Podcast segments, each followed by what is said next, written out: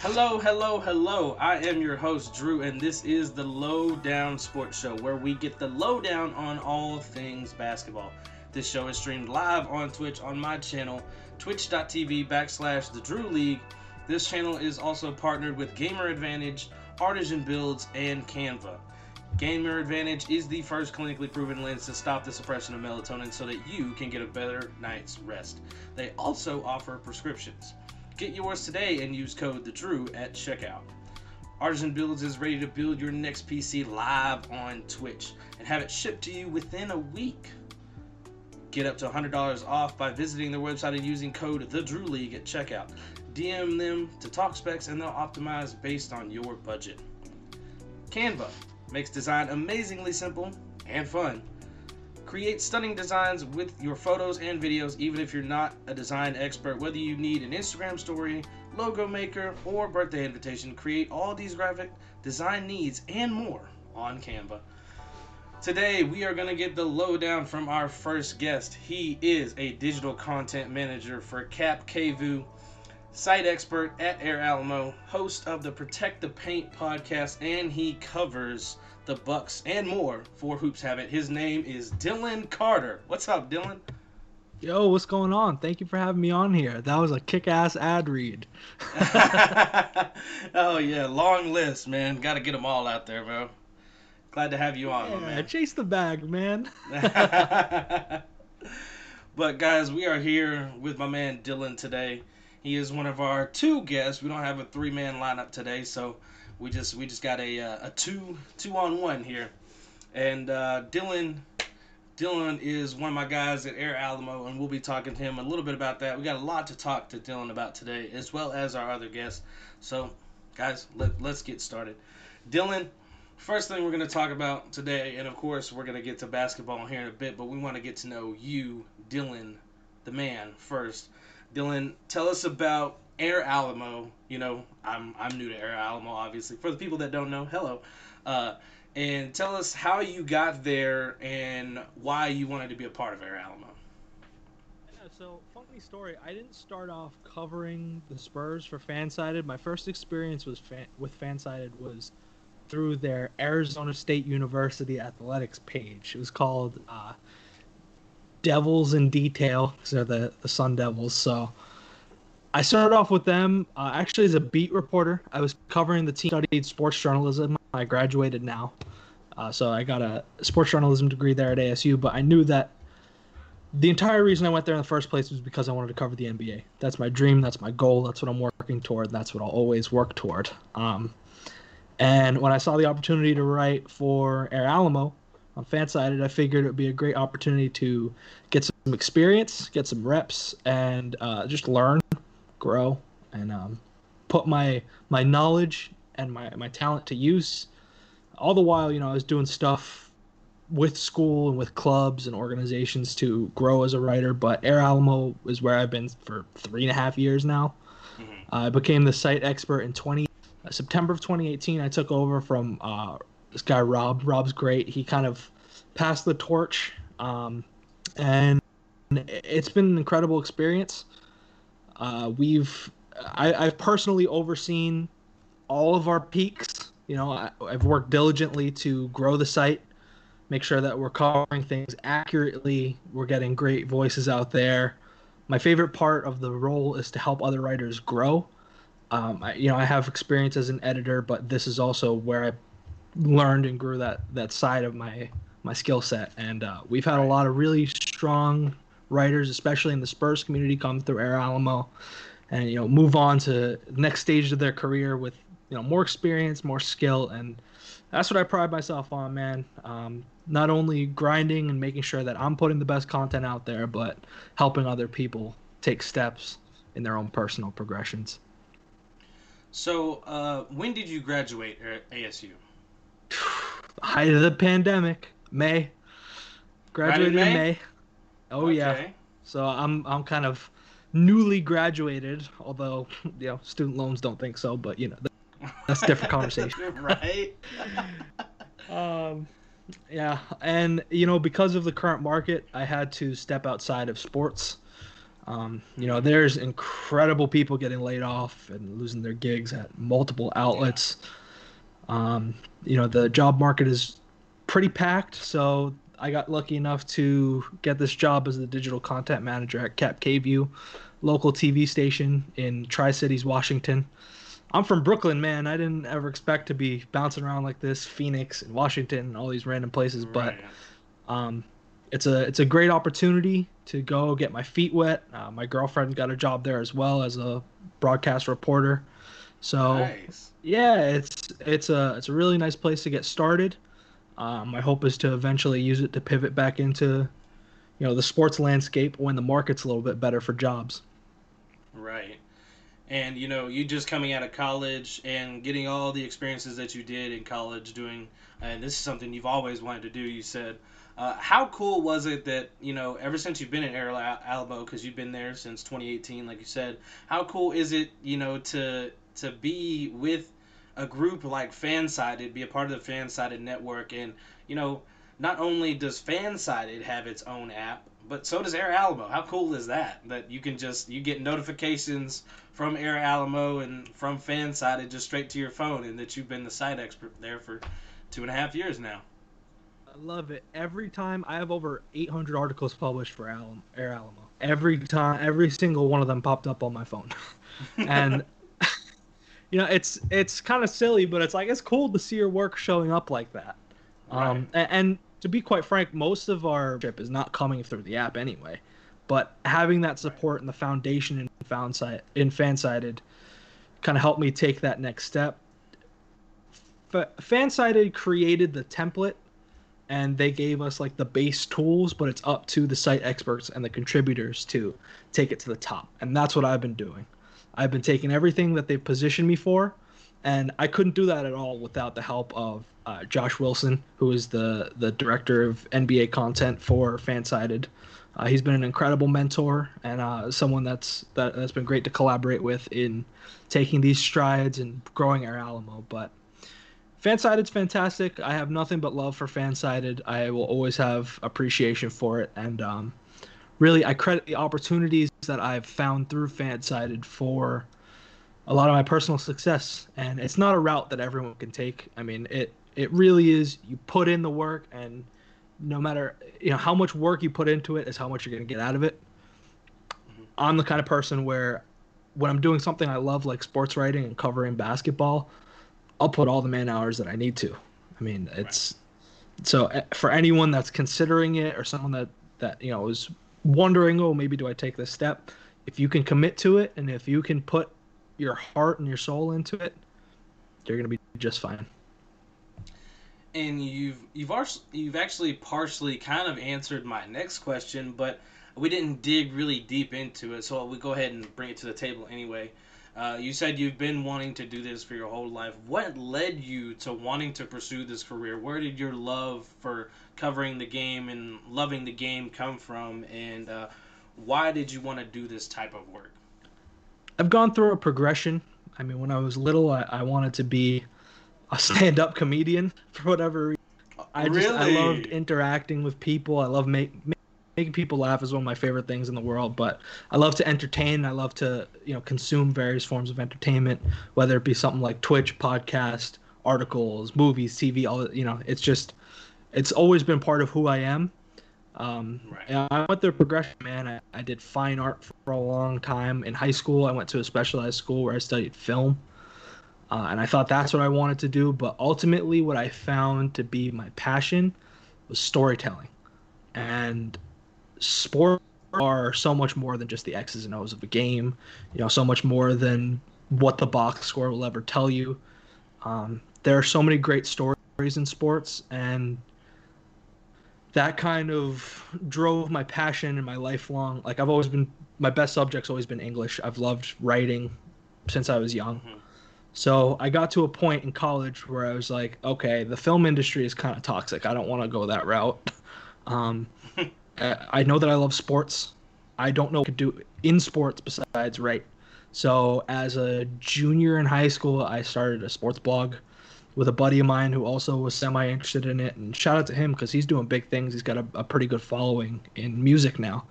But um, you know, we just did it because we wanted to get our names out there. We knew that we were both passionate and driven.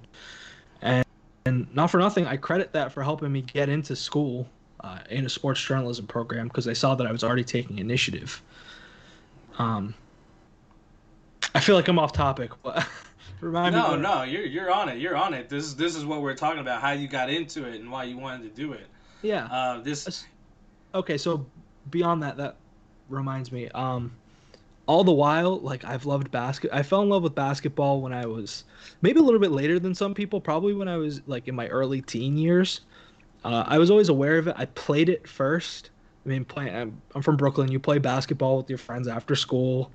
Uh, it's where you, you congregate. So I played a lot of basketball, and my friends would be talking about this and that. And I knew players and I knew stuff, but I didn't know that much. And when I truly started getting attached to basketball and realized that it was a passion of mine, and I started watching the NBA, I mean, you know, I knew about a bunch of the stars. I knew about LeBron. I, have always loved Kobe, just for, you know, uh, all that he puts into his game and his craft. Um, but when I started really looking closer, I found that I identified the most with the Spurs because they've always had this strong, like, moral standing. They've always mm-hmm. stuck to their code. Um, right. They emphasize the person over the player. They their culture. I mean, a lot of people throw around the word culture, but no one's ever going to clash with the idea that the Spurs have a finite culture, right. and only certain dudes fit into it. You can't just pick any guy off the street and have him be a perfect Spur. Right. Uh, and Tim Duncan, I always played the big man. Uh, you know, I Tim Duncan is the greatest power forward of all time. Um, Agreed. The synergy between Manu and Tony and Timmy. I mean, it like I already loved basketball, but that's when I became like obsessed with it. When I started, when I fell in love with the Spurs. So that's what led me back here today to Fanside in Air Alamo. And not for nothing, I'm, you know, even though I'm pivoting out of that because of, you know, I graduated, life circumstances changed, changed inside of me. Like that's still what drives me. So. Right. Yeah, it, it all comes back to like my experiences. Over time uh, things built up and they pushed me in this direction. And finally once i grasped onto it i realized like this, this is it. This is what i want to do who i want to be. Right. I can i can definitely relate to that last part that once you got it you grasp onto it. Uh, i haven't this hasn't been my thing necessarily for the longest time because you know uh, coming up in school, I, I hated writing. Still kind of dislike writing to this day, but you know, sports writing, I'm okay with sports writing. But general writing, I was like, eh, even though like back then and I don't know how long it's been since you had actual TAKS tests and stuff like when we had I think when I was it was like my last year in middle school you had a writing TAKS, a reading TAKS and a math TAKS. Uh, I always thought I was better at math and that I wasn't too bad at reading, but oddly enough, my best TAKS test was the writing test. Yeah.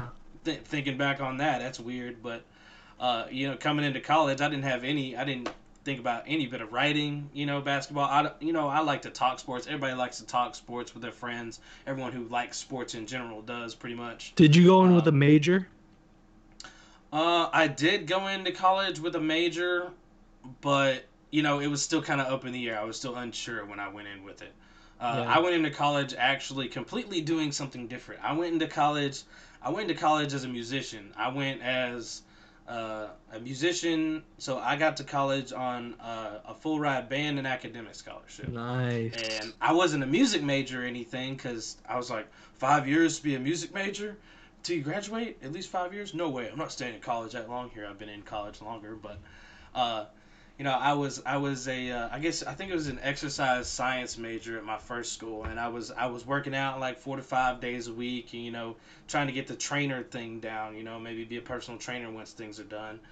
Um, but you know, ended up switching colleges, come over here, still not sure what I want to do, just kind of going through school, going through the motions, trying to figure life out, and then, you know, I was always talking with my buds and like, you know, I like talking sports, but you know, I, I don't have the tools to make any type of podcast or anything like you, like you do, bud, and or like like you like to do. And you know, like he, one of my friends pointed out, his name is Tyler. He'll actually be on the show at some point. Um, he pointed out, you know, maybe just start writing. There's this blog. Uh, I can hook you up with my friend over here, and Mavs fans writing about the Mavs. You go do that thing. And I was like, I mean, I guess. I mean, I'm not. I'm not the biggest writing. I just want to talk. But I guess if it gets the foot in the door, then it gets the foot in the door. So I do a little bit there, and you know, one of these days I shoot one of my stories to the direct message uh, to the DMs of the the college newspaper of it that I'm at, and that opens the door for the things that I'm doing. I start photographing the football team. Not a photographer. Got to learn that, do that, and you know, get to experience a national championship game as a photographer and you know then i start writing basketball then i get into radio and then i start writing uh, you know writing and photographing softball and then things just build. It's mine's a weird and long drawn out story that took too many years to get here but we're here. But you never you never know how things are going to unfold to get where you are and you know uh, i wouldn't trade the length of college uh, in, in you know getting to where we are. I would have you know being at fanside and everything for for anything no matter how long it's taken. But December's coming soon, so I'm getting I'm getting the, out of here. but uh, guys, uh, we're gonna take a quick break here with Dylan, and we're gonna come back, finish out this hour talking to him. We're gonna talk some more basketball, a lot more basketball. You guys got to know Dylan. Now we're gonna go get on the basketball side of Dylan, get into his brain a bit. We're gonna go back into this ad break, and we'll be back here in a minute, guys.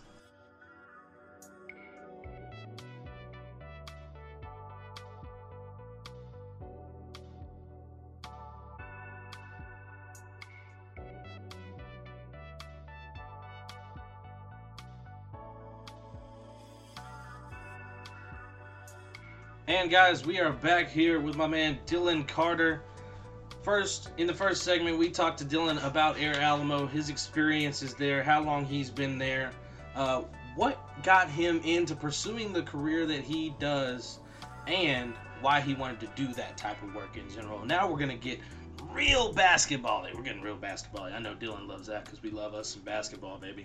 Oh yeah. Now we're about to dig into anybody who's a basketball fan you probably got Woj's notifications on, or Shams', or both. Like us, you probably have both if you're an addict like we are.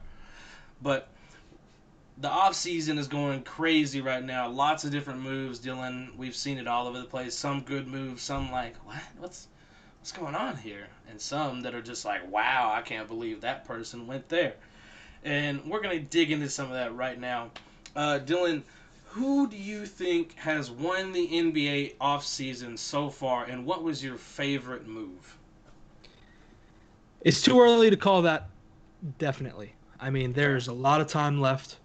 Uh, there's plenty of contracts that could be dealt.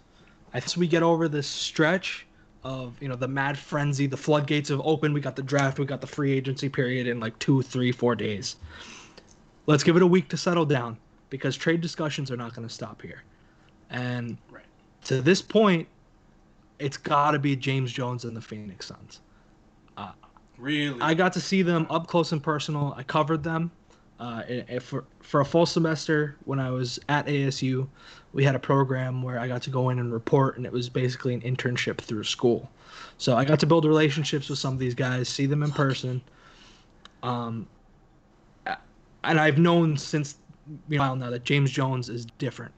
I mean, he was an unprecedented hire when he came in, but he obviously knows winning basketball. He's been a part of all these great teams. I know LeBron led him to some titles, but also yep.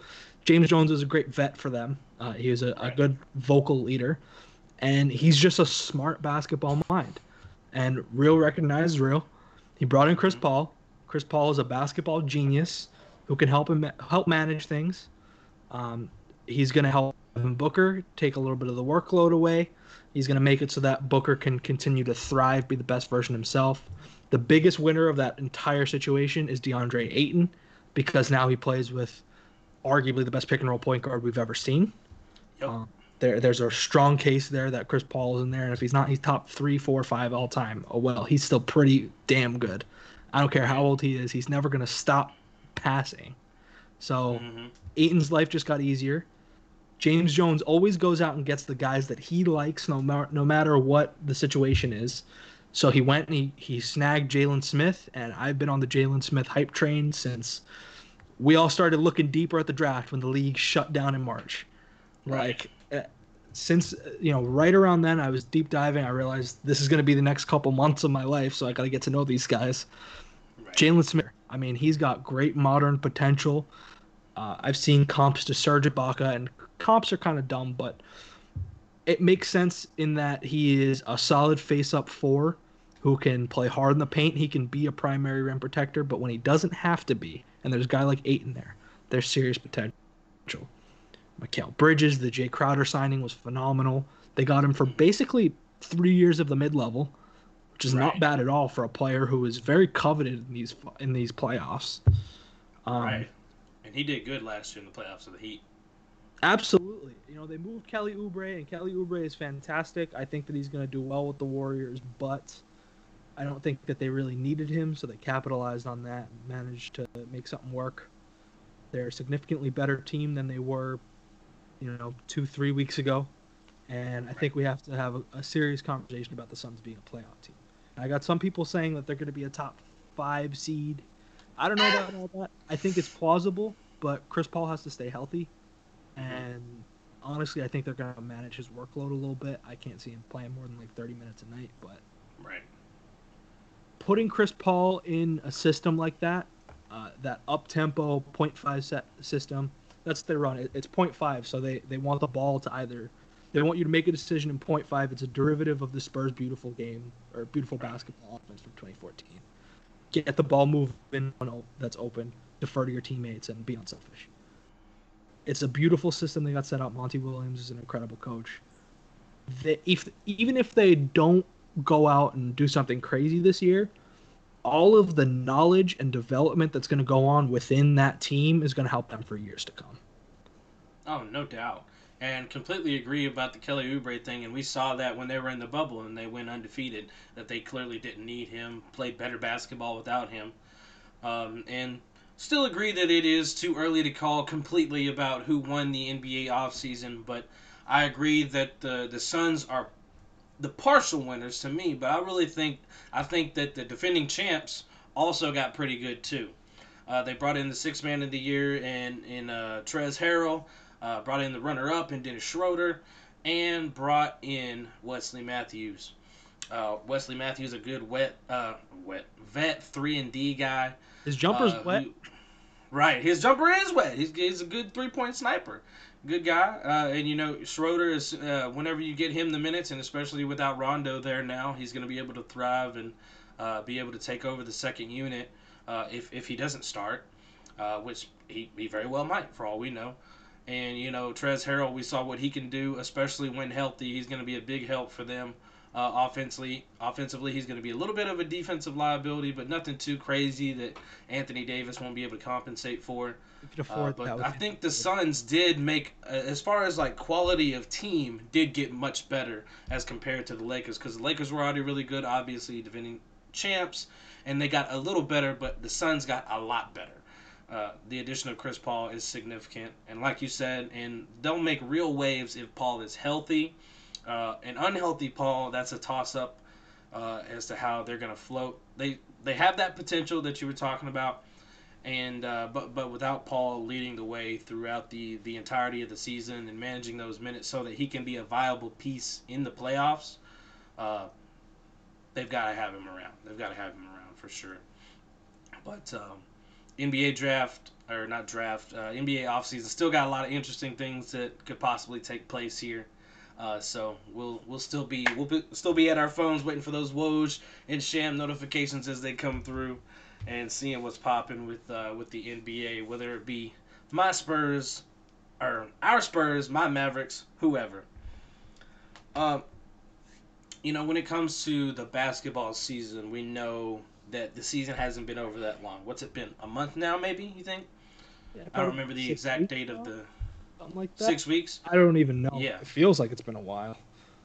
Yeah, yeah, around six weeks to a month. You know that the that the NBA has been completely done, finals and everything, and here we are, a month and one day from today, we are back again playing basketball.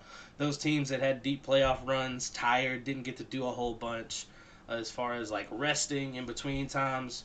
People that made the playoffs and exited first round, they got a little bit more time. People that didn't even enter the bubble, well rested, ready to go. People that didn't make the playoffs but still played in the bubble, still pretty rested and ready to go. uh, I wanted to get your thoughts on what you're thinking about the starting of the season in December on the 22nd. Uh, if you think it's too soon uh, for us to start back, and if you think it's a little, you know, if we should have waited a little bit longer to start the NBA season back. I don't know if this makes me a pessimist, but you know, and I it's the first thing you got to address about the season coming back because it is the biggest factor in reshaping everything the leagues have to do over the last couple months. I don't see the pandemic ending, but you know, anytime necessarily in the immediate future. You know, I'm not going to rule out there's talks of vaccines and all that stuff, but um, I don't think that the league can prioritize the potential of getting fans and stands over their outstanding contracts with TV networks and advertisers. So ultimately, it boiled down to let's get back to some semblance of our normal schedule starting December. It's something they've always talked they've talked about for years now. Anyway, um, for a lot of people, I mean, I'm on the NBA all year. I'm sure you are too, but I know plenty of people who say, "Oh, the ba- basketball season starts at Christmas, on Christmas Day." That's fair. Also, yeah. they make a ton of money on Christmas Day, so absolutely, I'm gonna be watching. Oh yeah, so I, I think ultimately it made sense for someone like LeBron, a veteran who is used to having this offseason to work on developing new habits and adapting to the age and all that. Yeah, okay, it kind of sucks, but also these are professionals. These are people who don't just play basketball but live it.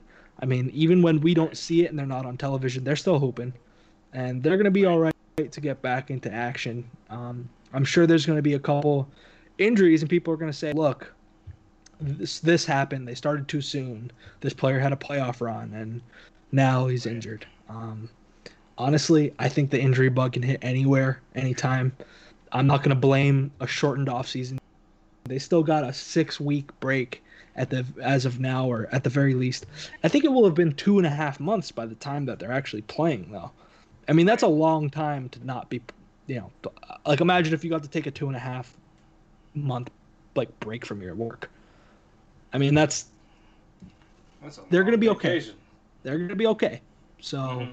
especially for the paychecks that are getting handed out this off season, mm-hmm. it'll be fine. Whew. And plus, I think players recognize the importance of getting back to the game in this time frame because mm-hmm. there's so much money on the line, and whether they like it or not, it comes back to affect them before it comes back to affect affect the owners, really. Right. Um, we're talking about generational wealth for people who felt like it wasn't attainable for most of their lives. This is their way of, you know, cashing in on that and making an impact on their lives. They're gonna play. They're gonna be all right. And I don't know what the league is gonna do about social justice. I mean, I, I am I'll tell you what. On behalf, I, I'm sure players are not prepared to say that was just a bubble thing. Like right. this is now a part of this league. I would suspect yeah, um, so I'm sure they're working on details for that, but ultimately this is a business. We're gonna get back to whatever this new normal is, and players are gonna be happy to be playing. And speaking of injuries, this is uh, kind of a toss-in question here. Um, thoughts on the uh, the devastating news about Klay Thompson? Well, I almost brought it up to be honest, because that's another example of uh, you can't measure when injuries are going to happen. Right. This is a guy who's been working his ass off for months and months and I, over has it been over a year since we've seen Klay Thompson play basketball? Yeah, right. It has been over a year. Yeah. Since the finals. Devastating injury.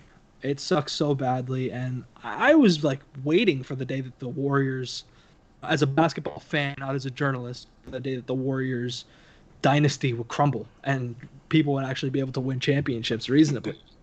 but I didn't want it to happen like this, and certainly not to that guy. I mean, Klay is beloved in the basketball community, and I haven't seen a single person that wasn't just like heartbroken.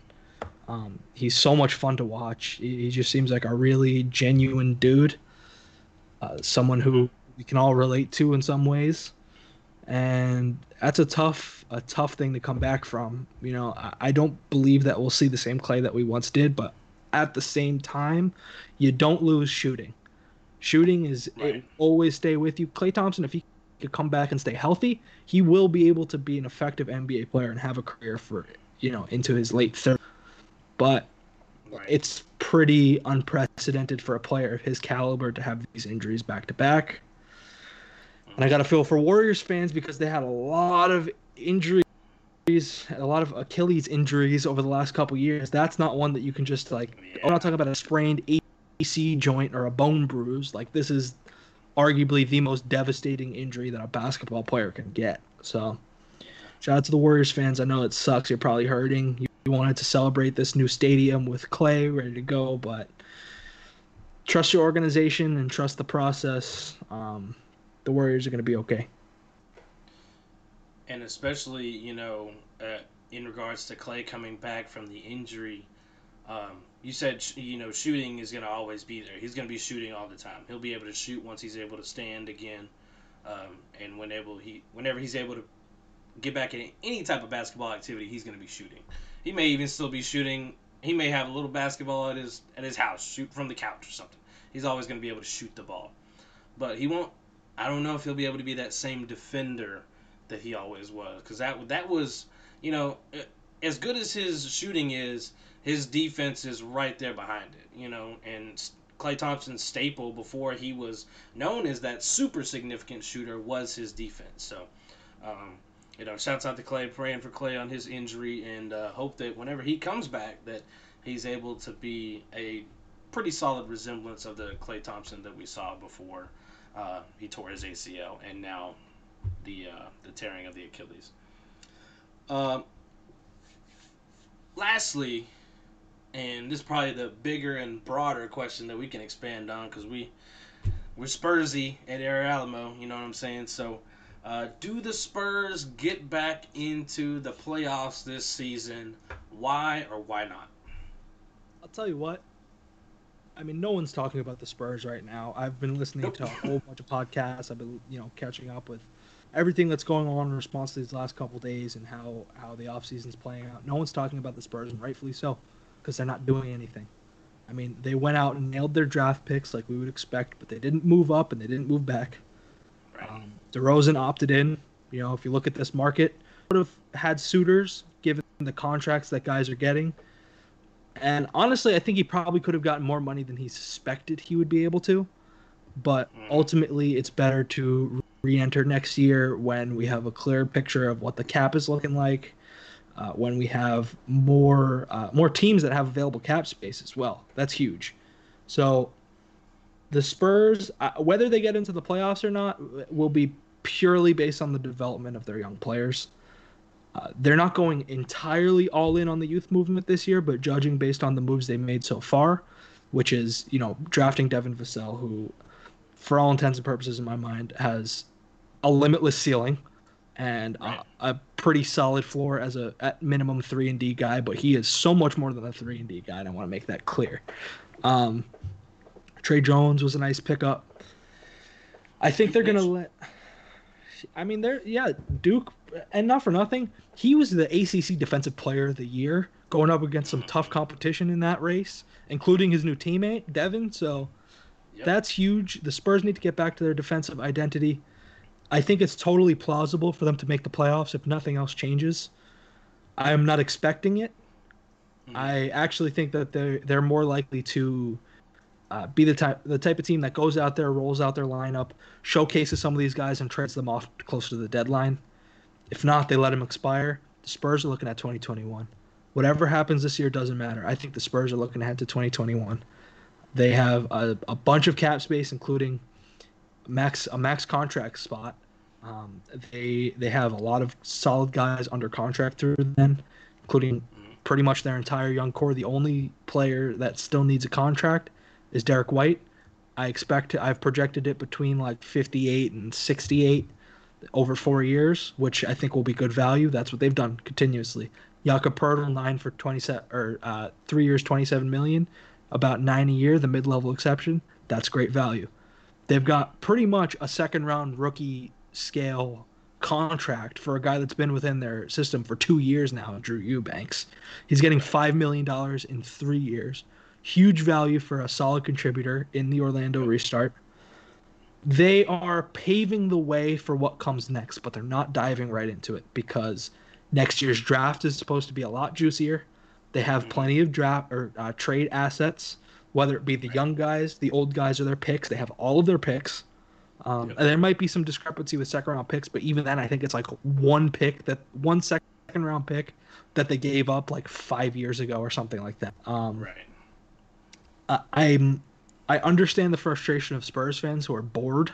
I'm bored too. I want to be covering something exciting, and I still think it's it's possible. I'm working on, you know, I think there's a couple guys that, because of the way that the draft and free agency have settled, are total trade targets for a young up and coming team like the Spurs. Namely, John Collins is who I want them going after hard. I don't know whether it happens or not, but guys like that who are on the cusp of being something special that can use that extra push from strong organizational and developmental structure in San Antonio. Hmm. Um, ultimately, they are keeping quiet, and that's what my I published an article on Air Alamo about it today. It's been a really status quo for them. They've been quiet. They haven't done a lot more outside of taking care of their business. But I wouldn't call that settling because in a year like this, even with 10 playoff spots, I don't know if that structure continues beyond 2021, but even in a year where you can get into a playing game, it doesn't matter if you can't compete for a championship and no one knows like that no one knows that like the Spurs. So they're going to build forward. They're going to help. I mean, Dejounte Murray should not be on a minutes restriction after a, a full year recovered from an ACL. He'll be okay. Derrick White's going to get the ball in his hands more often. Keldon Johnson will have a full year in the rotation. Lonnie Walker should have an expanded role. And I'm prepared for the Spurs to ask some of the older guys to take a little bit of a step back. I mean, it's it's been something they've done continuously throughout their history. I mean, even Manu was a star player. If Manu was starting and playing 35 minutes per night, there would be no one second second guessing whether he should be in the Hall of Fame or not. But right. it's part of their culture, their system, and their offense to have certain players take a step back in favor of the team and uh, just the greater good. And I expect that to be the case this year. Um, and, and, this could all get scrapped because they could go ahead and make some massive trade tomorrow, but you can never go out and expect that from San Antonio, even if you really hope that it's going to be the case.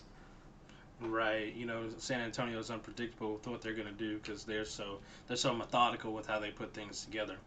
And in the deeper question about San Antonio, this is digging into kind of back to the culture uh, description that you gave earlier, talking about their culture, and that, that culture is deep rooted within Gregg Popovich. Uh, Gregg Popovich been a part of this for a really long time. You know, brought five championships to the organization, uh, made Hall of Famers, and just been renowned as one of the greatest coaches of all time when his time comes up, we know that not too long ago, Tim Duncan stepped down as his assistant coach. When he jumped up as an assistant coach, people were thinking, oh, maybe Timmy's going to eventually take over the Spurs. I'm not one of those people, but since he's gone, is it without question now that when Pop's time comes, it's finally Becky Hammon time? I, you know, it should be. I mean, that's that's who I'm banking on. That's who I'm. You know, I am committed to as someone who has been watching this team for years, who has seen this whole process come about. The most logical and the perfect person to take over for Pop is Becky, because all the while, ever since you know she joined the staff, following uh, I don't remember if it was 2013 or 2014. I think it was 2014, right after they won the championship. But she's been part of this organization. She's seen Pop up close and personal. I know she's come close and she's gotten a lot of interviews for head coaching gigs elsewhere, but ultimately, I think San Antonio is the team that should be taking that step. Um, they have prepared her for this role, and who could have possibly been called like, oh, the next, you know, the next pop, pop's next man up. I mean, Ettore Messina, Ime Udoka, Tim Duncan is not there anymore. Brett Brown is, you know, he tried and he failed. Um, Mike Budenholzer, maybe, maybe, mm-hmm. but I doubt it. Uh, ultimately, Becky is the next one in line. I mean, Pop's coaching tree is ridiculous. Even look at Steve Kerr. I would love for right. Steve Kerr to come coach the Spurs, but he's not leaving Golden State. Right. Why would so, you? Exactly. So ultimately, I think that uh, they're gonna do their due diligence. They're gonna talk to plenty of people, mm-hmm. but it should be Becky. And to be honest, I know that this might sound ridiculous, but even when Pop decides to retire, I think they're going to be okay because Right. Pop's Pop's teachings are still there. The infrastructure is still in place. It's not like Pop goes and everyone goes. And Right. by the way, the guy has a cell phone. I mean, Mhm. when when stuff gets tough, see Buford is not going to consult Gregg Popovich even if he's retired. Be like, "Hey, what do you think about this guy?" I mean, it's it's inevitable. Tim Duncan is still he is not an assistant coach anymore, and he will be at practices this year, just shooting around and playing with guys and teaching them. Absolutely. So they're gonna be okay, and Becky should be the next one up. Oh, Yep. we've got an update. Tristan Uh-oh. Thompson has reached an agreement with the Boston Celtics. That's a good pickup for Boston. I've been pegging Mm. Tristan Thompson as a Celtic for years, years. I mean, they need a rebounder. They need a guy in the Mhm. paint who's gonna be energetic and play hard. So, How much is that deal for? uh, Chris Haynes tweeted out without a number, so we'll find out. But Boston doesn't have that much money to throw around, even after the Gordon Hayward thing. Right. And Tristan's probably not going to get too much because ever since, you know, LeBron left, he hasn't done a whole bunch as far as being what you saw of him when he was, you know, peaking. I guess you could say peaking whenever LeBron was there. But uh, it's, it's not going to be anything too cheap. I think he might get, you know, maybe 10 mil a year or whatever the deal is, maybe. I could see him being a mid-level exception guy, but I actually think he might be a little bit better than that. Um, Right. people have looked at me like I'm crazy when I've suggested that Thompson is a good free agent target, but keep in mind he spent his entire career on the Cleveland Cavaliers. I mean, Right. come on. and you saw what he can do when he's got a good team and he, he gets the chance out there, so he's definitely got the value. Uh, Dylan, thanks so much for coming on the show today, my man, bringing a wealth of knowledge uh, about the NBA, telling everybody about yourself. I appreciate you coming through, getting great great talks in, and uh, breaking news here at the end about about the the signing for TT. Thank you so much, my man. It's been a Appreciate pleasure. you coming by. Thank you so much for having me over here. It was a blast. No doubt, my man. We'll have to do this again sometime soon. We're gonna try and keep this going around for a long time, so we need Dylan round two. I'll be here. Let's get it. All right, guys. This is gonna be the end of the first hour with Dylan. We're gonna come back with our next guest here in a little bit after this ad break, and we'll be back talking some more basketball here on the Lowdown Sports Show.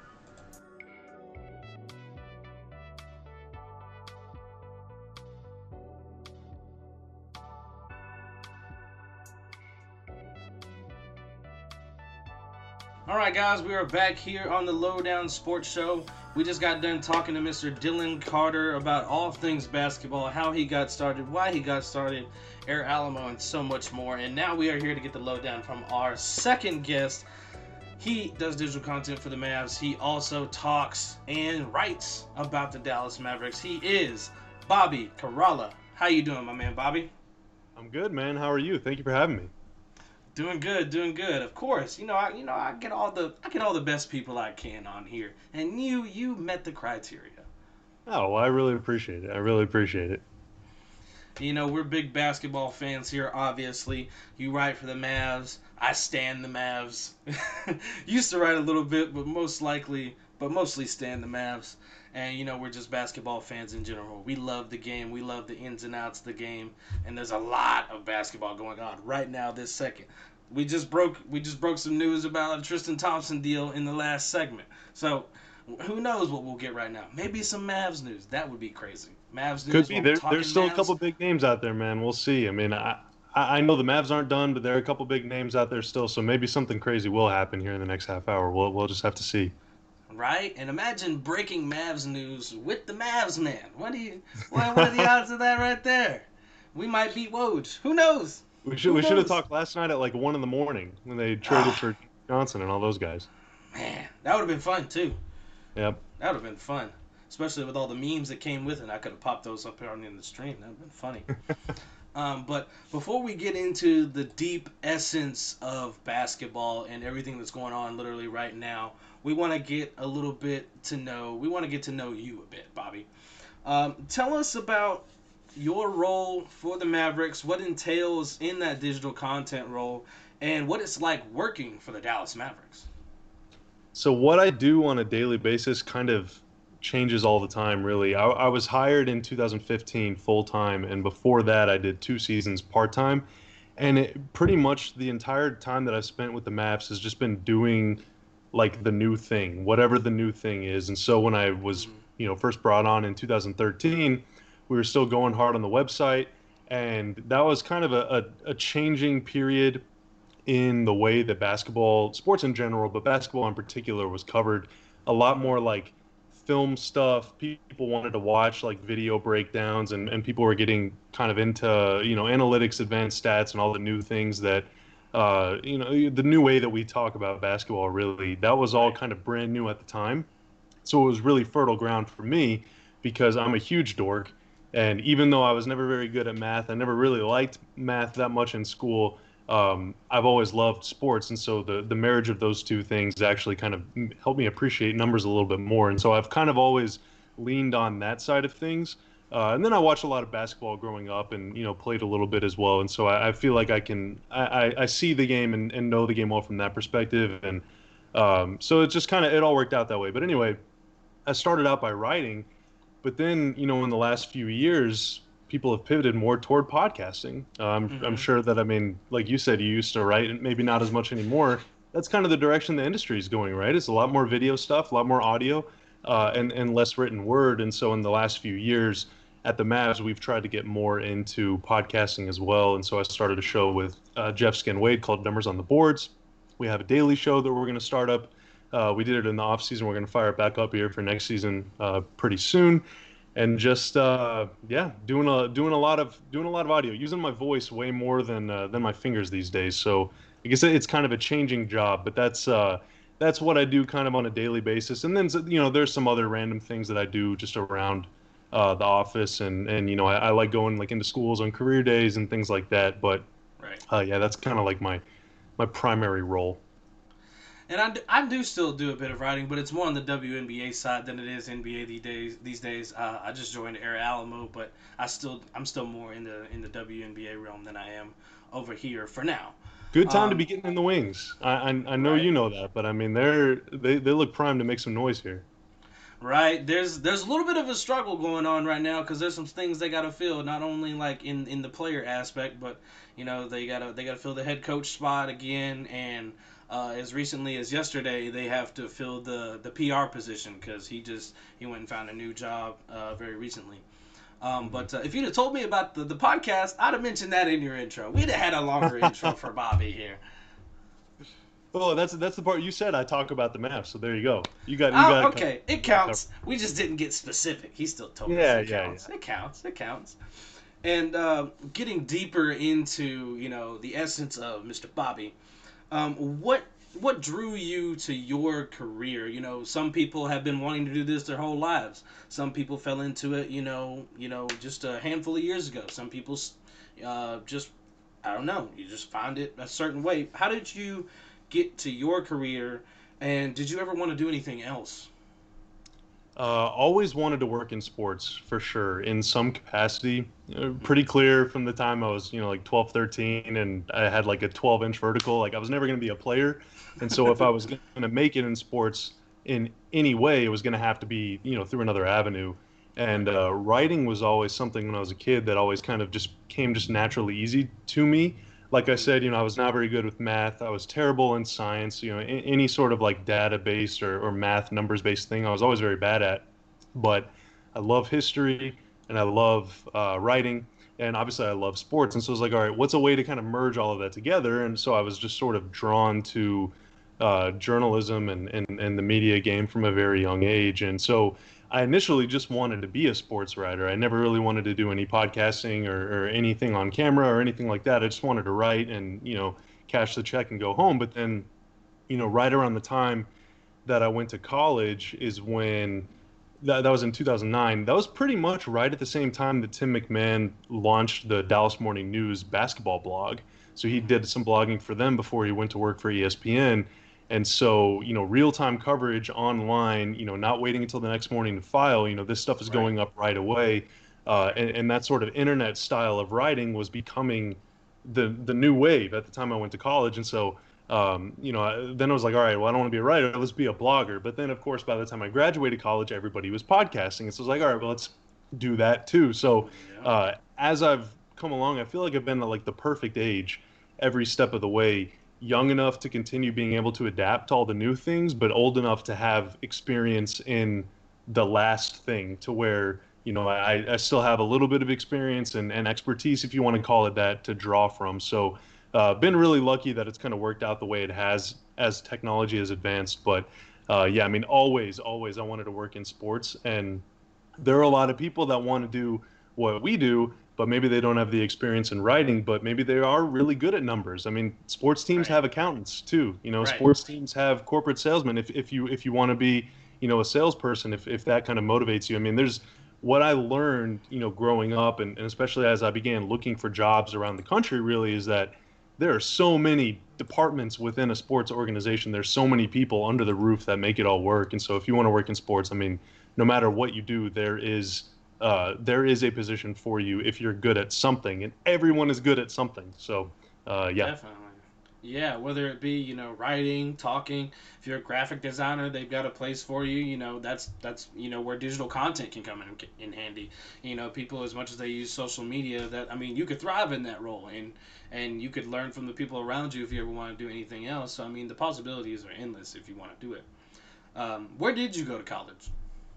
Uh, University of Texas at Dallas in Richardson, Texas. So Okay. local guy, and I went to Lewisville High School too. So I've spent my whole life basically in, in the DFW Metroplex. Did you get to do, you know, I actually, you know, I, I spoke to Dylan recently, and uh, he went to ASU, Arizona State University, and when he was there, uh, he got, there was some program they had, he didn't say what, what the name of it was, but they had something set up to where, you know, people that are uh, doing journalism there could cover the Phoenix Suns, and he got to do that for an entire season. Uh, was anything like that around uh, at UT Dallas for the Mavs or uh, Texas Legends or anything like that when you were there? There wasn't actually. UTD doesn't have any type of like journalism school or media school at all. My degree it it's called emerging media and communication, but they mean media in the sense of like um, not not like journalism media, like medium like if you if you want to like make movies or design Right. video games, things like that. Um, you know, manage websites. Social media was a big thing. So there was no journalism department, and uh, UTD was a Division three as well. It still is now. I think they're they're eventually maybe going to move up, but at the time I was there, it was a Division three athletic program as well, and so you know there weren't a lot of hotshot recruits coming to town. You know the basketball Right. games didn't draw many people, so there was there was never really an emphasis on sports at the school, and there was no journalism program, and so it's really weird that somebody like me would come from that school and work in sports because uh, it's such like a foreign concept to, to people who would go to UTD. But um, I kind of view that as like I'm fortunate to have gone to a school where sports and media wasn't a big kind of emphasis because I was able to learn about a whole bunch of other things that I'm actually putting to use at my job. So it was kind of a like a, it was like a happy accident almost that I went there. Right, you made the big breakthrough coming to work for the Mavs. Now coming from UT Dallas straight to the Dallas Mavericks. Let's go. Yep, go. And uh, Go just got some got some news in the chat. Mavs just signed Wes Unwudu, Iwud, Iwundu, if that's how you Oh, yeah? pronounce that. Uh, said underrated piece. They're killing it this offseason. and that was Dylan in the chat telling me that. Really? So that must have literally just happened then. Yeah. Wow, is that going to be a full contract or is this just like a camp invite? Uh, I'm not sure, but I would I would assume camp invite. Oh my god, you see the contract that this is kind of off topic, but the contract that KCP just signed with the Lakers, Oh no, what was it? 3 years for 40 million dollars. Good for him. Hey, he was great in. for them in the finals. He was Yeah. great for them in the finals. And he, he got so much flack during the season about the things that he wasn't doing. Then he just Mhm. he was he was a major piece back in the finals and, and some of the playoffs. You know, so uh, that's awesome. Uh, a lot a lot of good moves going on in the uh, in the NBA offseason, but we'll get into the deeper depths of the offseason here in a little bit. We're gonna actually come to a quick ad break really quick, and we're gonna come back here with Bobby to talk some more basketball and get really deep into the NBA, its offseason, and everything that's been going on for the past week. So you guys hang tight. We're gonna be back right here on the lowdown.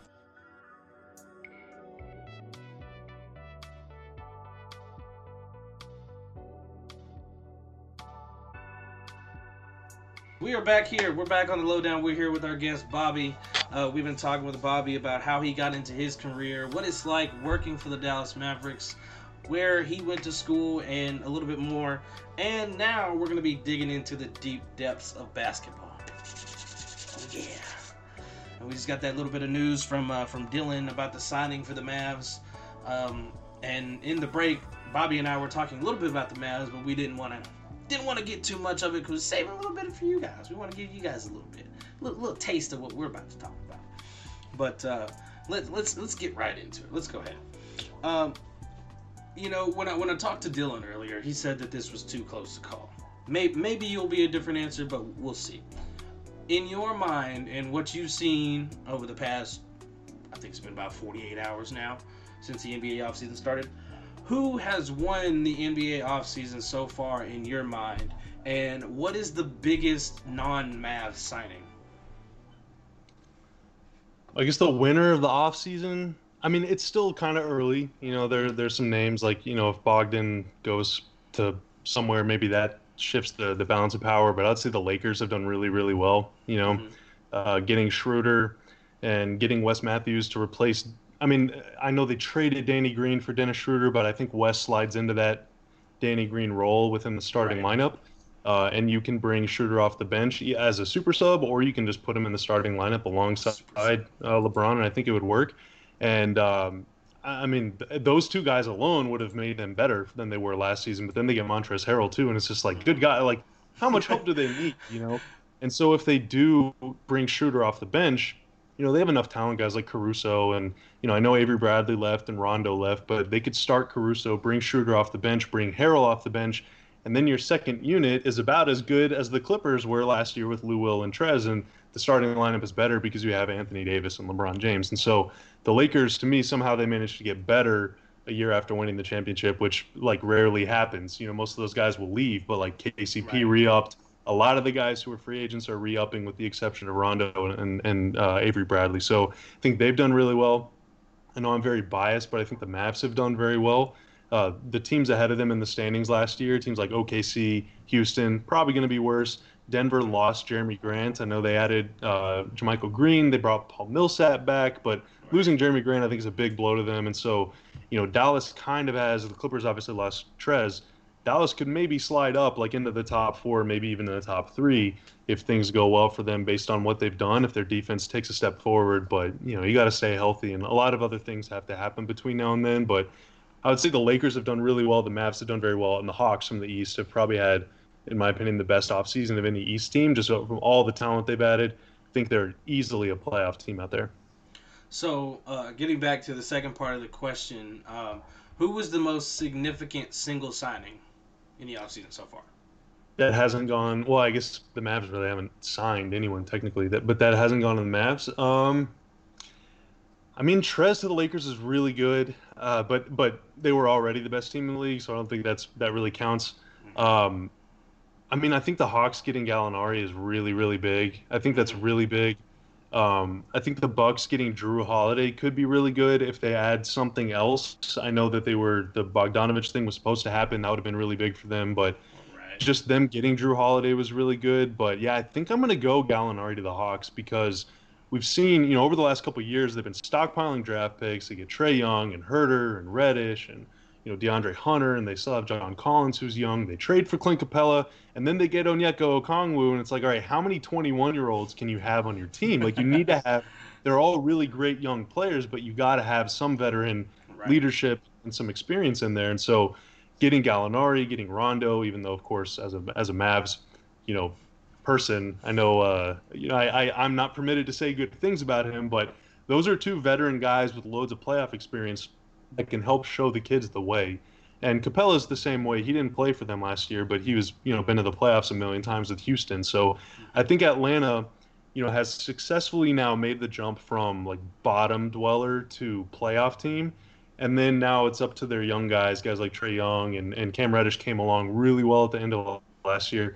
If their young guys can keep getting better, then all of a sudden they could maybe enter that discussion for like possible home court advantage team within the next couple years one uh, one team and I guess individual person as well that I'm actually surprised you didn't bring up that Dylan did bring up uh, the Suns as far as their offseason, how their offseason's gone, and They've that single yeah. single signing with Chris Paul.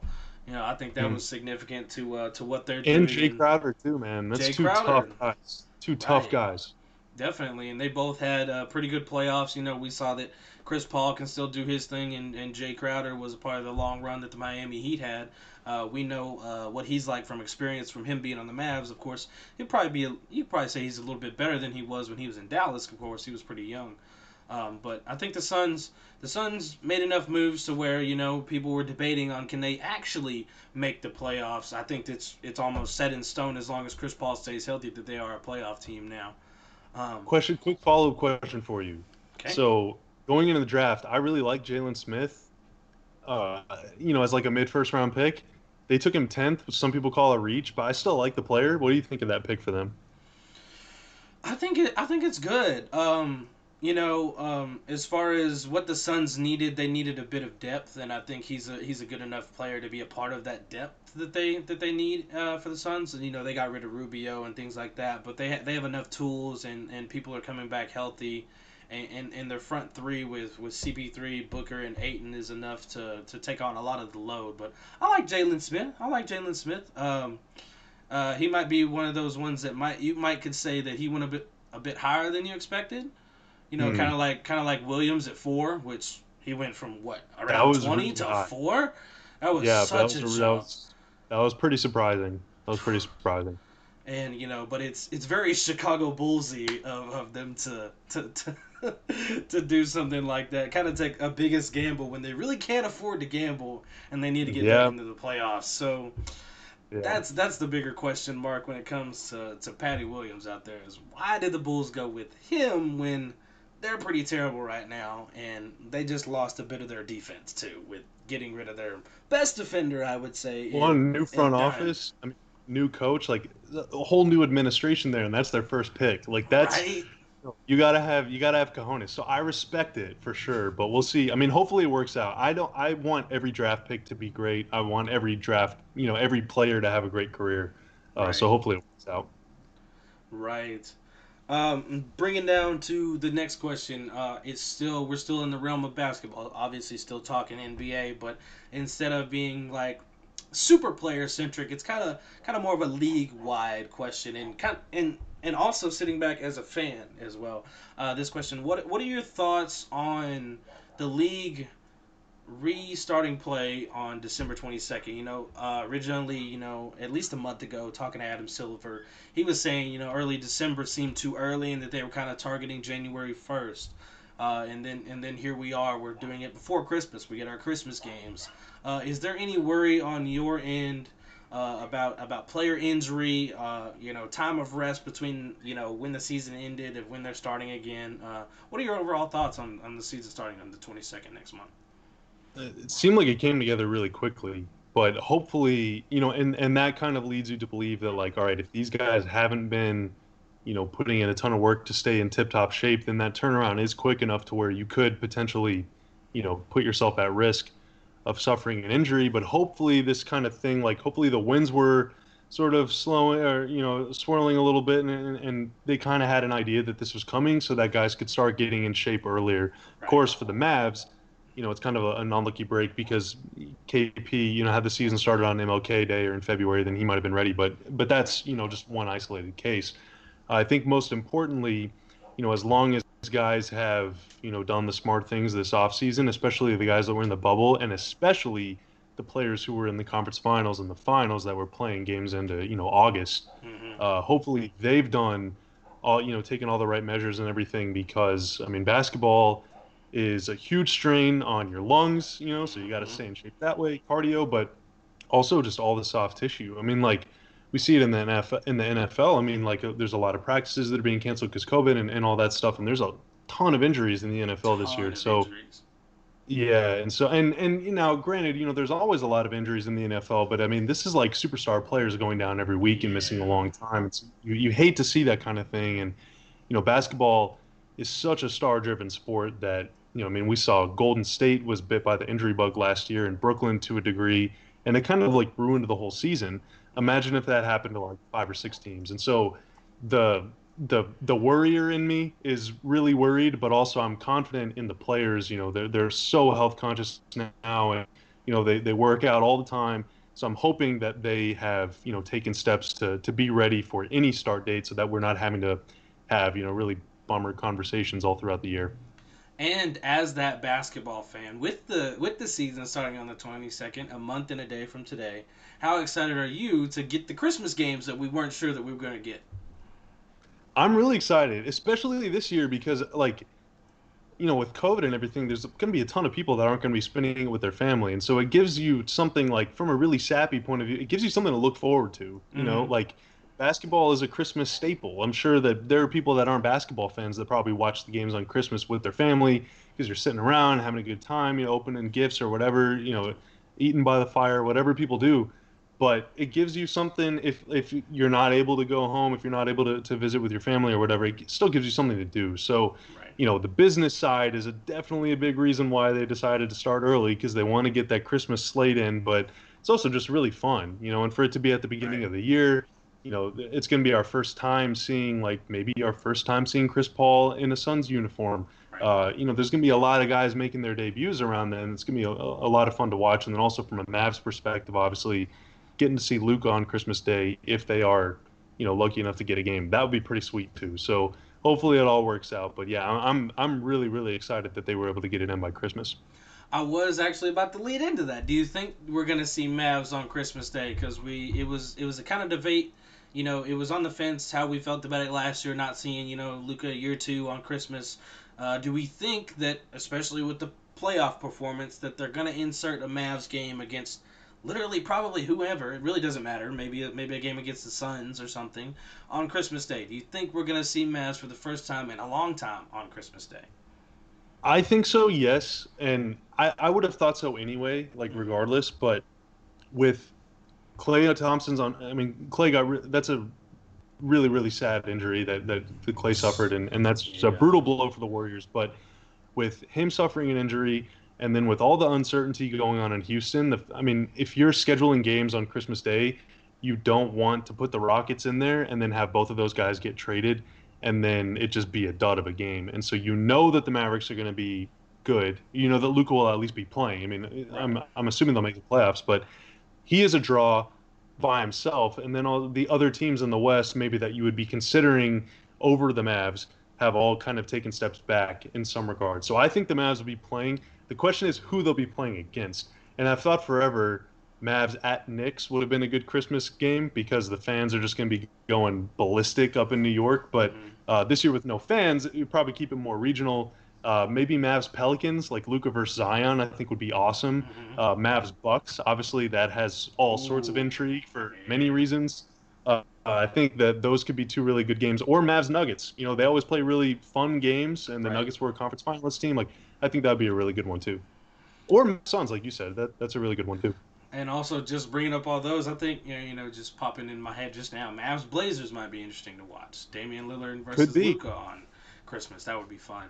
Um, yeah, absolutely. And uh, bringing it back, we've talked about the NBA offseason and what's been going on there, and uh, the possibility of these Christmas games with whether you're going to see the Mavs in a Christmas game or not.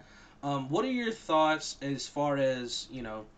It, it's it's easy to say you know the the people that got the top pick in the NBA draft won the draft because it was the top pick you know or somebody in the top three, but what team based on uh, based on who they drafted, who do you think got better more immediately with strictly their picks? Like before any offseason addition but just their picks alone. Who made their team better with that pick I think Miami did well by getting Precious Achiuwa. Thought that was a really nice pick. Um, I think Minnesota. I mean, even, they obviously had the number one pick, like you said, but uh, getting Anthony Edwards, I feel like is good for them. Gives them another wing, and then also taking the shot on Jaden McDaniels later. I feel like you know he he could be potentially really interesting, and if nothing else, he can learn from Towns, and that's you know there's no better kind of unicorny big man to learn from right now than him. Um, I feel like the Mavs had a really good draft. We'll see. I mean, they got a lot of guys who I think are good value, right. uh, but we'll see. You know what happens. Um, the Grizzlies getting Desmond Bane, really annoying that they've gotten two really good steals late in the first round. Brandon Clarke last year, I feel like right. they've they helped themselves quite a bit.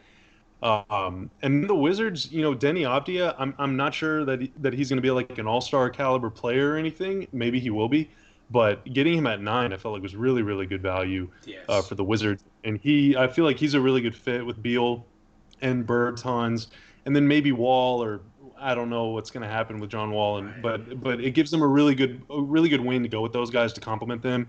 And then uh, finally, Burton. I feel like him and De'Aaron Fox are going to be really really good together. I don't know if that means Buddy comes off the bench or if he starts and they just go really small and play really fast, but. Uh, I I feel like the Kings getting Haliburton at 12 was maybe like the biggest steal of the night because, in my opinion, he was probably a top five player in the draft. Who do you think is the rookie of the year? Ooh, that's tough. Um, maybe Obi Toppin, just because he's he's super pro ready. He's probably going to average at least 15 points a game right off the bat. You know he's going to get the minutes. He's a New York guy. Uh, the Knicks are probably they got to be all in on him. So I think him. Um, ordinarily, you would say one of the top guys, but like Wiseman without Klay, I'm not sure that his numbers will be the same. You know, without without a great shooter, and then Anthony Edwards is sharing the ball with two All Stars, and uh, LaMelo Right. Ball might put up really good assist numbers, but unless you score a lot, I don't think you're going to be considered for an award like that. So I would say Obi Toppin might be he might be the favorite in the clubhouse right now. Or if you're looking for a real deep cut, Haliburton with the Kings. I think that he could put up really big numbers if he joins the starting lineup. So, so one of those two guys, but Toppin, I, I would say, is, is the favorite. What, what do you think? What do you? I'm curious to hear your thoughts.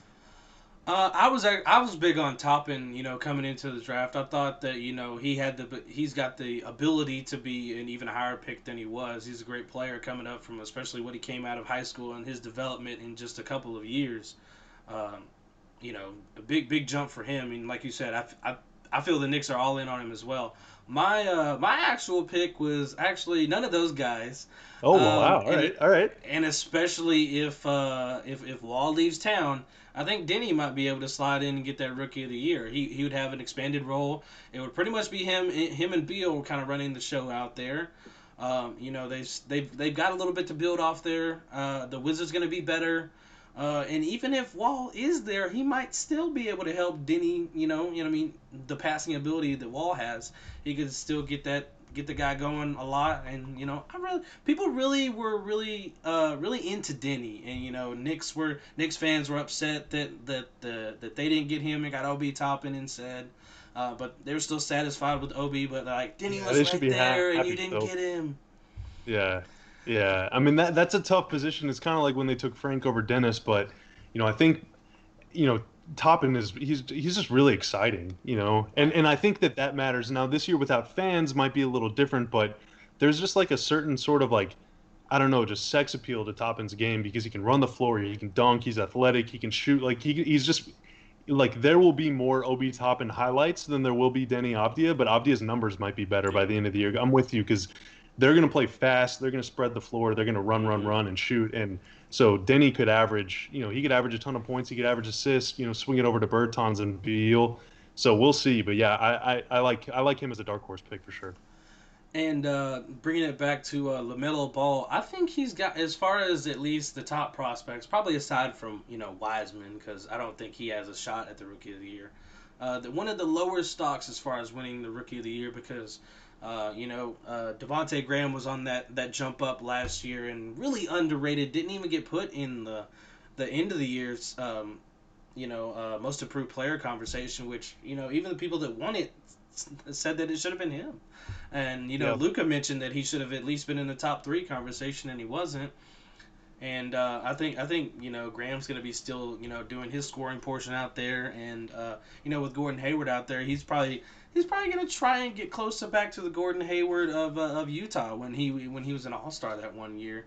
Uh, so he, he's going to get a lot more run. Uh, they're going to do a lot more through Gordon, I think, and and, and especially like I said about uh, Graham. So I don't, I don't think there's really a whole bunch of room for LaMelo to get his scoring share in.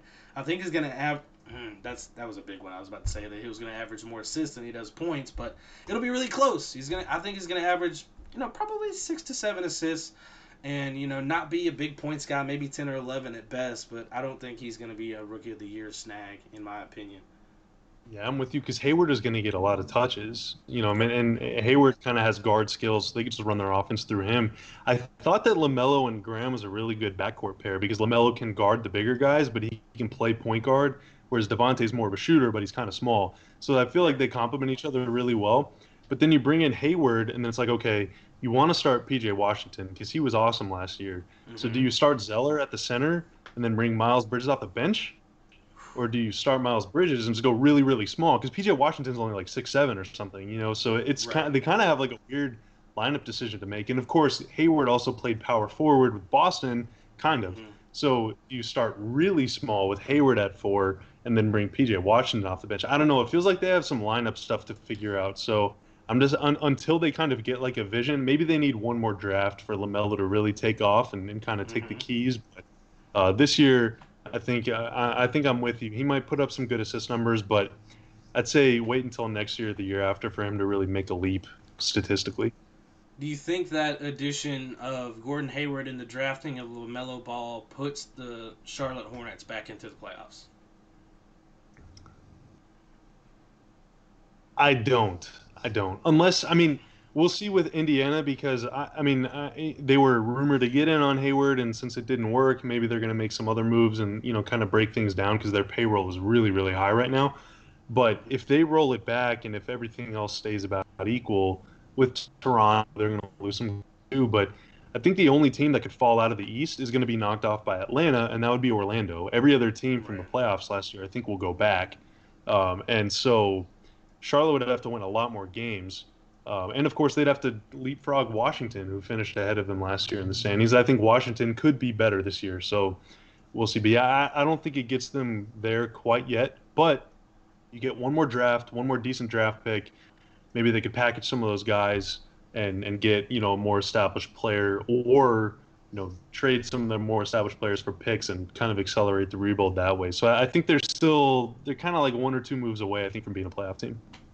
And as it stands right now, on November 21st, 2020, who is the title favorite? Lakers. Lakers, right? I mean, it's got to be the only answer, right? Right. That's where I am I'm trying anyway. to talk. Um, yeah, from the from the East. I mean, Boston maybe. I think them getting Tristan Thompson. I think is a really good move by them. Um, so Boston, Miami. KD coming back. We'll see, because I mean they got they have everybody right now, right? They still have Dinwiddie and LeVert and all those guys, and so if they keep that team together, then I think they have the talent and the depth to do it to come out of the East. But that's obviously assuming KD comes back and, and hopefully he's good to go and you know no setbacks or anything. But missing, I mean Achilles is that's a serious injury. So I would say that yeah, the Nets I think could could be there. Um, coming out of the West, though, I mean, dude, like the Clippers got worse. I think the Nuggets might have gotten a little worse, but like losing Jerami Grant opens the door for more Michael Porter, which could be good for them. So we'll see. But and the the Mavs got better. I feel like the Blazers got a lot better. The Suns got a lot better. So there's more like teams in the mid tier, but I don't know if any of those teams, as currently constructed, are good enough to knock off a, a healthy Lakers team. So I would say it's going to be Lakers versus somebody, and the Lakers are the favorites, I think. And now, finally, we're going to be digging into our Mavsy section here. A lot of Mavs coming All up. Right. Yeah. All right. That's why I'm here. I knew that would pump him up. I've even got mine on today. Hey.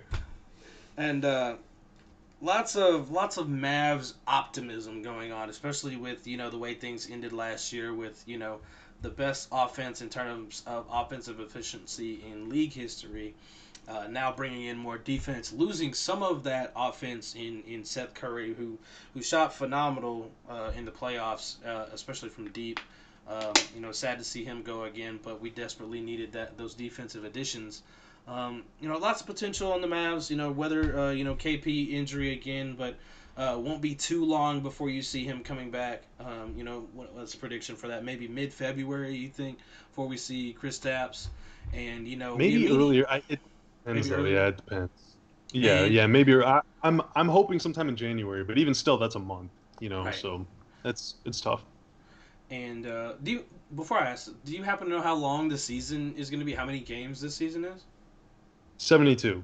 72. 72. And they they start December 22nd, and it ends. I, I think it's going to end like May 15th, something like that. And so you're essentially shaving off a month of the season.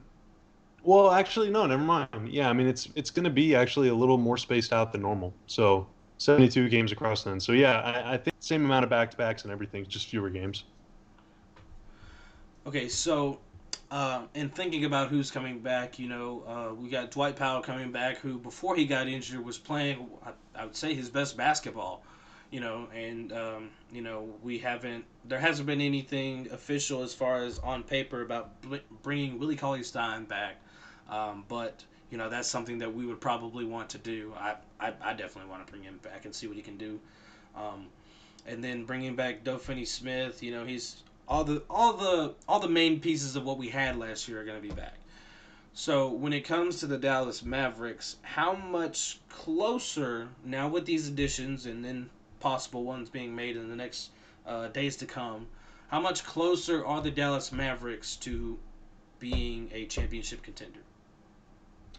I think they're much closer, if only because they improved defensively. So getting Josh Richardson you know, sending out Seth, like you said, he was one of the best three point shooters in the league last year. Yeah. Like four five percent from three, which is just like, yeah. I mean, it's mind blowing. But you know, defensive rating, which is the points you allow per 100 possessions. So the Mavs last year ranked 18th in defensive rating, which is the worst among any team that finished with a winning record. So they were like they were the worst playoff team on defense. And you know, offense wins games, defense wins championships. Right. If you look at historically, the championship winning team.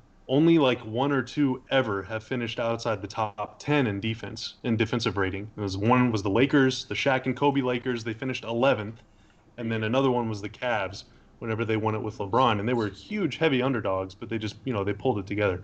So, generally speaking, if you don't have a top 10 defense, then you're not going to win a championship. And really, if you have a bottom half defense, you're not going to the playoffs. Like I said, the Mavs are the only playoff team last year to finish in the bottom half in defense. And so it's just, it's really, really hard to be that good if you're just outscoring teams consistently. And so by getting Richardson, you know, Josh Green, the moves that they made, James Johnson, you know, getting these guys in that can defend and shut guys down or at least make things tougher on the opponent, mm-hmm. I think is going to help the Mavs a lot, even if it costs them a couple points on offense because, you know, goes but defense and effort and hustle and all that stuff is a constant. You know, we saw it last year when the Mavs were scoring 130 mm-hmm. points. They were a lot of fun to watch, but whenever they were going five for 40 from three, they stood no chance to win the game because they're just not not getting enough stops to win. So they had to upgrade on defense, and they did. So I think they're much closer there. Uh, and then also just getting more wings too. I mean, like you look at the West right now. As long as Harden is still in the West, you have to go through James Harden. You got to go through LeBron. I mean, Paul George, Kawhi Leonard, there are all these wings that are going to be in your way. Michael Porter Jr. is soon going to probably be in that category that you have to stop. You have to be able to guard them for seven games. The Mavs last year had no answer for Kawhi, and really their only answer to Paul George was his own struggles. You know, it's not like they were shutting him down. So, uh, by getting Richardson, bringing back Finney Smith, you know, we'll see what else they do in free agency. Um, you know they're giving themselves more options to guard those guys. And sometimes even if you you can't shut down the great ones but you can just constantly keep throwing guys at them to, to just wear them down you know over the course of a series. And so I feel like the Mavs taking considerable steps in that direction and hopefully it pays off for them now. But you know maybe it's a thing it's it's a process. So you know it might not pay off this season but I would say they're certainly closer to a championship now than they were a week ago. When I was uh, when I was covering the Mavs in in, in the bubble and like yeah, just just before the bubble, actually. Um, you know, looking at the when we were in the playoffs against the Clippers, just looking at the metrics as far as uh, the numbers and like what was allowed when you know Doe Finney was guarding Kawhi versus when Maxi was guarding Kawhi, uh, and so on, and just just the, like you would think, you know, looking at it, our best defender, Doe Finney-Smith at the time, uh, is getting throttled by Kawhi, and and when Maxi is out there, it looks like he's also getting throttled by Kawhi, which which he kind of was, but it, it kind of didn't seem as bad. But when you when you look at the numbers and like compared to like the the efficiency as far as shooting percentage with Kawhi or with uh, Kleber on Kawhi versus Doe Finney on Kawhi, it was substantial and it was it blew my mind because I'm watching it. I'm just like I don't see much of a difference here. Why don't you put Doe Finney on Kawhi because he's our best best defender? Shouldn't that help out? But no, uh, Maxi was holding uh, at, at, the time when I wrote this. I think he was holding Kawhi to forty percent from the field, and Doe Finney's was like I don't know 46, 47, and I was like, "Jeez, what's going on?" And I guess it was just the bulk of you know Maxi's size versus Doe Finney's size, and you know those things are they kind of it's it's not something that just pops out initially when you look at it. You you think the easy answer is put this defender here because he's better than X and you know you need him on this best guy. But when you look at things, you know certain things like length from Maxi, size from Maxi made all the difference in guarding Kawhi. Kawhi was still Kawhi, but he wasn't as Kawhi-ish when Maxi was on him, as opposed yeah. to when Doe Finney was there, or when or when Tim Hardaway was there. Uh, those those metrics that we look at make a difference, whether people like numbers or not. It, it, it proves why this this should go this way instead of just going from what we think and what we know as far as who the best defender are, best defenders are. Yeah, I mean, but but that it goes back. I mean, it's not just a numbers versus eye test thing. I mean, like the numbers are were surprising. Maxi did a pretty good job against Kawhi, but when you think about like player traits and strengths and weaknesses and stuff, it does kind of make sense because Kawhi is a very physical guy, and whenever he's at his best, he's going to take you off the dribble from about 20 feet and try and get to that elbow, and then once he gets there, he can spin into you, and if you give up, then he's just going to go right through you for the layup. And if not, then you can you can knock him off his spot and maybe force a little tough contested shot. And Maxi is one of the few big men in the NBA who are super strong, like a center should be, but also like reasonably quick, especially for a guy of his size. And so he's able to keep up with Kawhi, but he's not giving anything up. You know, Dorian is a really really quick guy, long defender. You know, it does a really good job against guys like James Harden and Giannis, which Giannis is a, a brute guy too, but he's slightly different from Kawhi. Anytime Kawhi was backing down Dorian, he was just able to get right through him, you know, and he does that to a lot of people, but uh, you know, it was just too easy. A lot of stuff was coming right at the rim for Kawhi. Maxi was able to stretch his, stretch him out a little further, 15, 18 feet, and Kawhi's still great from the mid range, but even the great mid range players are worse in the mid range than they are at the rim. And so it's just little little victories like that. And Maxi's also really good against Zion, for example. But Dorian is much better, like I said, against guys like James Harden, maybe slightly quicker guys who rely less on just like brute muscle than they do, you know, footwork and, and things like that to where Dorian can really keep up with them. So um, it's never a bad thing, though. And, and that's why, you know, getting guys like Richardson and Josh Green are so valuable and James Johnson, too. All of these guys are similar in height, but they all have different you know body makeups. They're all different ages. They all have different uh, levels of experience. They all have uh, they weigh different amounts, different wingspan, and so you can really kind of like mix and match your uh, your matchups that way. Like last year, the Mavs' only wings were Dorian and Justin Jackson, who were both 6'8", 220. You know, they're like the same exact body size. But now you got a guy who's a little smaller in Richardson. You got a guy who's a little thicker in James Johnson. So all of a sudden, it's like, all right, I have a menu now. If I'm Rick Carlisle, I can really pick and choose my matchups to maximize everything. And uh, one of the last questions we're gonna get to here, uh, kind of, I guess, a broader one and a you know more specific, nailed down one for uh, for uh, for this upcoming season. What is your prediction for the season uh, as far as the Dallas Mavericks go? Where they finish uh, in, in, the standings? you know, going into playoffs. Where you know what's the final result as well? Okay, so assuming reasonable health for everybody, so and, and assuming no more big moves, which who knows. Right. You definitely want to be top six to avoid the play-in. That's for sure. Uh, I think they have the personnel and the talent to finish top six. Mm-hmm. Um, I think that they could even finish top four if everybody's healthier and if if Luke is able to perform a little better in, in the clutch. And if you can finish top four, then you really put yourself in position to go on a run in the playoffs. Um, I think for them last year, you know, just getting to the playoffs was good enough.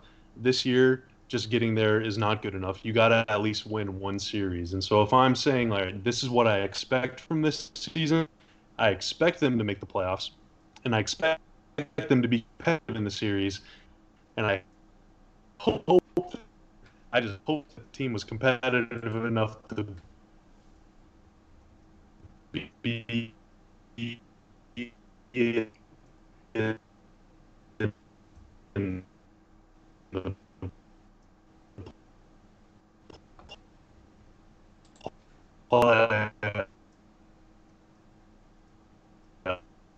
Oh boy. Oh boy. What just happened? and uh, see what happens. Am I still here? Yeah, it was it was lagging hard for a second. I don't know what happened. Can you hear me? Uh, yeah, yeah, I can hear you. Could you hear me? Oh, it's it started it started lagging a bit. I could see you again. It was going away, but now it's back. I don't know what that was. Oh, okay.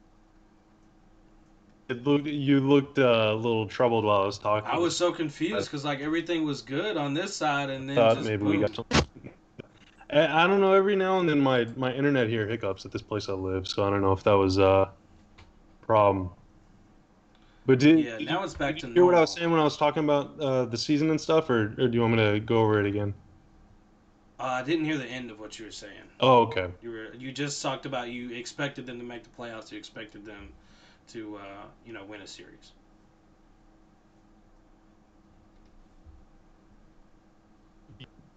To win a series, I mean that's the, the, that's Oh my goodness! Hold on. Doing it again.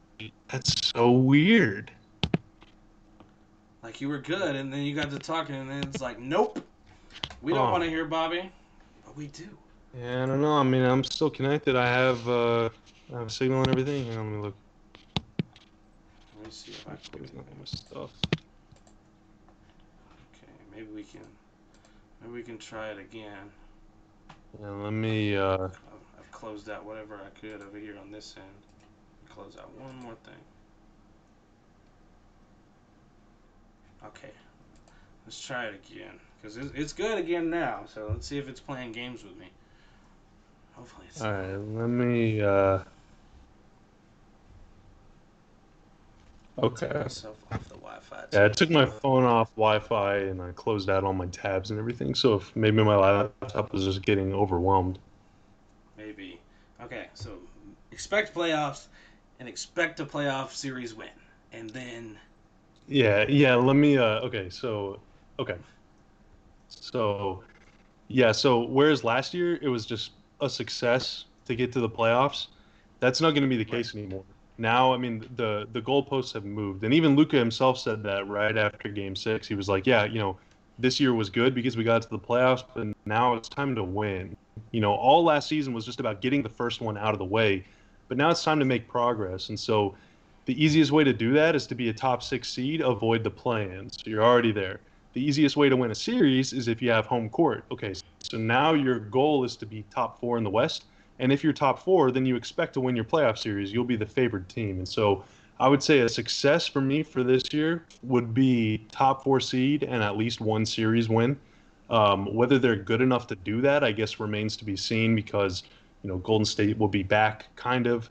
Um, you know, Portland, uh, Phoenix and I think Memphis is going to be better too. I mean, a lot of teams got better, not many teams got worse, and so it's going to be tough. But uh, Right. that would be that would define a success for me this season, and and really an expectation. You play 72 games, you're probably going to need to win like 45 of them uh, to be a top seed, maybe even more, maybe closer to 50, which is going to be really tough to do. But if you Right. can do it, then you know you can you can achieve your goal, and if not, then it's going to be a little frustrating. And you know the right. clock is ticking on Luka's rookie deal. Like you got you got to start showing that you can do some stuff here, uh, especially going into next off season with you know all the cap room that they'll have and everything. So um, you know we'll see what happens. And lastly, this is uh, this is kind of a deeper question, but how important to you know obviously Luka's development, but you know the future of the Mavs and winning that playoff series next year. How important do you think it was to get that playoff series under un, under Luka's belt? Really important for multiple reasons. Um, first off, to show he's legit. I know Mhm. he's confident, but that probably helped his confidence even more. You know, going out and having having a great series against the best defenders in the world. I mean, Kawhi and Paul George are very tough. Pat Beverley is very tough, and Luka beat them down. You know, for six games. So that had to give him a confidence boost, and uh, the whole organization a confidence boost, and really validating their choice to center everything around Luka. He's he's up to the challenge.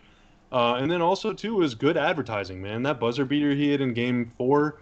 I mean, the whole basketball world saw it, and this is a team that is that's openly stating we want maximum. You know, we want stars. We want max level players to to join us. And so whenever you have a badass who's only 21, who's at the you know one of, already one of the best players in the league, uh, and he's out here schooling, you know, future Hall of Famer. Uh, Right. Like that's a really really good at uh, sales pitch, you know, to to Mhm. guys. So I think it was really important on all those fronts. Um, but yeah, also I mean, just every ounce of playoff experience you can get is big, and so it's big for Luka. it's big for KP. You know, big for the rest of these guys, and uh, hopefully they can just kind of keep building on that as we get into the future. Guys, this has been Bobby Karalla, digital content. He does digital content for the Dallas Mavericks. He talks and he writes about the Mavericks. And he's got a podcast that he's going to be starting again with Mr. Jeff Skin Wade. So make sure you guys check that out. Follow him on Twitter at Bobby Karalla. And I forgot to shout out Dylan earlier. Make sure you guys follow Dylan on Twitter at Dylan H. Carter. Make sure you guys check both of these guys out. Obviously, both extreme basketball heads here. Both know what they're talking about. A wealth of knowledge from both of them. Great guests today. Bobby, thank you so much for coming on. I appreciate you. First time I saw your face in a year and a half. It's good to see you. Hey, Whether thanks for it's having me, man. seeing you or what, it's still good to see Yeah, you. yeah, and hopefully, uh, hopefully we can hang at the arena again soon. Hopefully everything will be good here, everything under control with COVID, and, and we can get back to uh, we can get back to hanging in the press box. Whew, I hope so, man. I need to get some, I need to get to double digit Mavs games instead of just a handful. Gotta get gotta get some more under my belt. But once again, thank you so much for coming on, man. I hope that uh, you enjoy the rest of this NBA offseason and the rest of your time Hey, appreciate you, uh, man. while you're stuck at home, man. Thank you. All Appreciate right, it. guys. Guys, this has been the Lowdown Sports Show, episode two. Make sure you guys tune in. Not next week because we're gonna take the week off. We got some we got some turkey to eat. You know, I'm talking about Thanksgiving is coming up, so we're gonna be we're gonna be chowing down on some turkey, hanging out with families. So we'll be back again on December 5th. This has been the Lowdown Sports Show, episode two.